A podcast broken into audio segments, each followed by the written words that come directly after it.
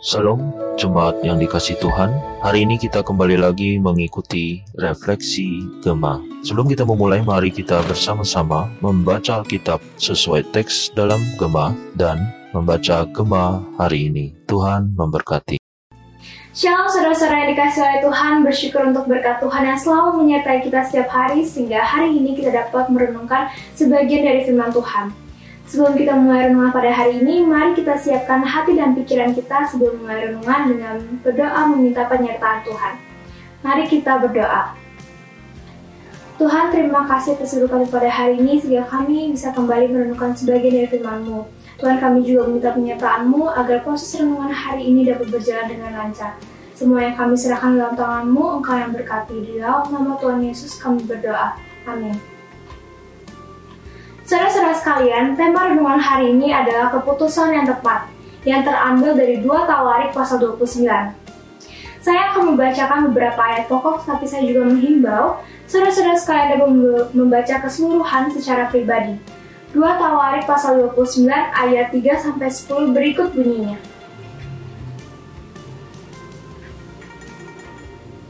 Hizkia menguduskan kembali rumah Tuhan.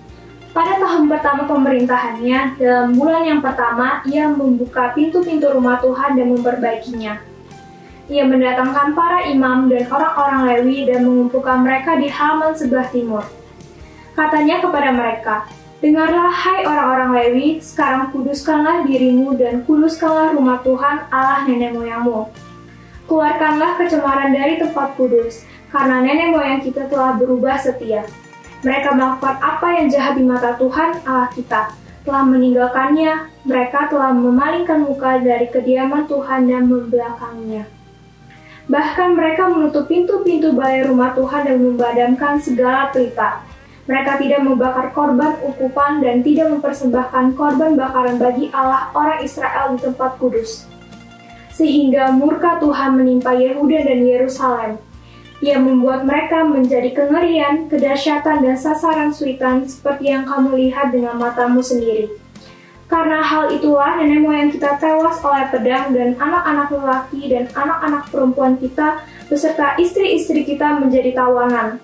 Sekarang aku bermaksud mengikat perjanjian dengan Tuhan Allah Israel supaya murkanya yang menyala-nyala itu undur daripada kita. Dari pembacaan firman Tuhan hari ini kita melihat Hizkia menjadi raja di kerajaan Yehuda pada saat kerajaan utara mendekati masa keruntuhannya.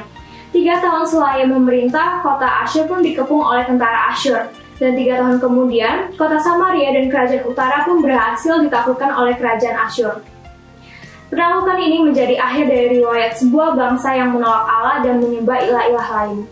Dari peristiwa penonton ini juga menjadi pembelajaran yang sangat berharga bagi Raja Hizkia yang saat itu baru naik tahta. Dan hal ini juga menjadi peringatan bagi Raja Hizkia agar nantinya pemerintahannya tidak berakhir seperti itu. Dan hal ini dapat terjadi ketika Hizkia benar-benar hidup hidup mengasihi Tuhan dan mentaati segala perintah dan ketetapannya. Dan Hizkia pun benar-benar melaksanakan hal tersebut. Terlihat pada tahun pertama pemerintahannya, ia kembali membuka rumah-rumah Tuhan dan memperbaikinya. Ia juga mengundang para imam dan orang-orang lain untuk menguduskan mereka. Tidak hanya itu, ia juga menguduskan rumah-rumah Tuhan agar nantinya upacara persembahan ukupan dan korban bakaran pada Allah dapat diselenggarakan kembali. Setelah semuanya selesai, ia juga mengajak seluruh bangsa Israel untuk berbalik taat kepada Tuhan. Sebelumnya juga terdapat bukit-bukit pengorbanan yang biasanya dipakai oleh bangsa Israel untuk mempersembahkan korban bakaran bagi Allah. Tapi sayangnya mereka melakukan hal tersebut tidak sesuai dengan ketentuan Allah, melainkan sesuka hati mereka sendiri. Sebelumnya juga tidak ada raja-raja yang berani menjauhkannya, hanya Hizkia yang menjadi raja satu-satunya yang berani menjauhkan hal tersebut. Dari tindakan ini, Hizkia pun diberkati oleh Tuhan dengan masa pemerintahannya yang panjang yaitu 29 tahun. Keputusan yang tepat yang dibuat oleh Hizkia ini membuahkan hasil yang baik, karena Tuhan setia menemani ia ke mana pun ia pergi berperang. Sama seperti kita, ketika kita juga benar-benar sungguh-sungguh mengasihi Tuhan dan mentaati segala perintah dan ketetapannya, Tuhan tidak akan pernah mengecewakan kita. Walaupun dalam proses mentaati firman Tuhan, terkadang banyak godaan duniawi yang berusaha menjauhkan kita daripada Tuhan. Tetapi ketika kita benar-benar sungguh-sungguh ingin menetapkan hati kita untuk percaya pada Tuhan, Tuhan pasti bantu kuatkan. Maka dari itu, mari kita introspeksi diri apakah kita masih hidup mengikuti arus dunia ini yang menjauhkan kita daripada Tuhan jika ia segera berbalik untuk taat kepada Tuhan. Mari kita berdoa. Tuhan, terima kasih atas berkat pada hari ini sehingga proses renungan hari ini dapat berjalan dengan lancar. Tuhan, kami kembali diingatkan untuk kami tetap setia mentaati perintahmu karena ketika kami taat pada perintahmu, Tuhan tidak pernah mengecewakan kami, tapi Tuhan akan memberikan kami berkat yang melimpah dalam hidup kami. Biarlah renungan hari ini dapat menjadi peringatan dan dapat kami aplikasikan dalam kehidupan kami sehari-hari. Semuanya kami serahkan dalam tanganmu, engkau yang berkati. Di dalam nama Tuhan Yesus kami telah berdoa. Amin.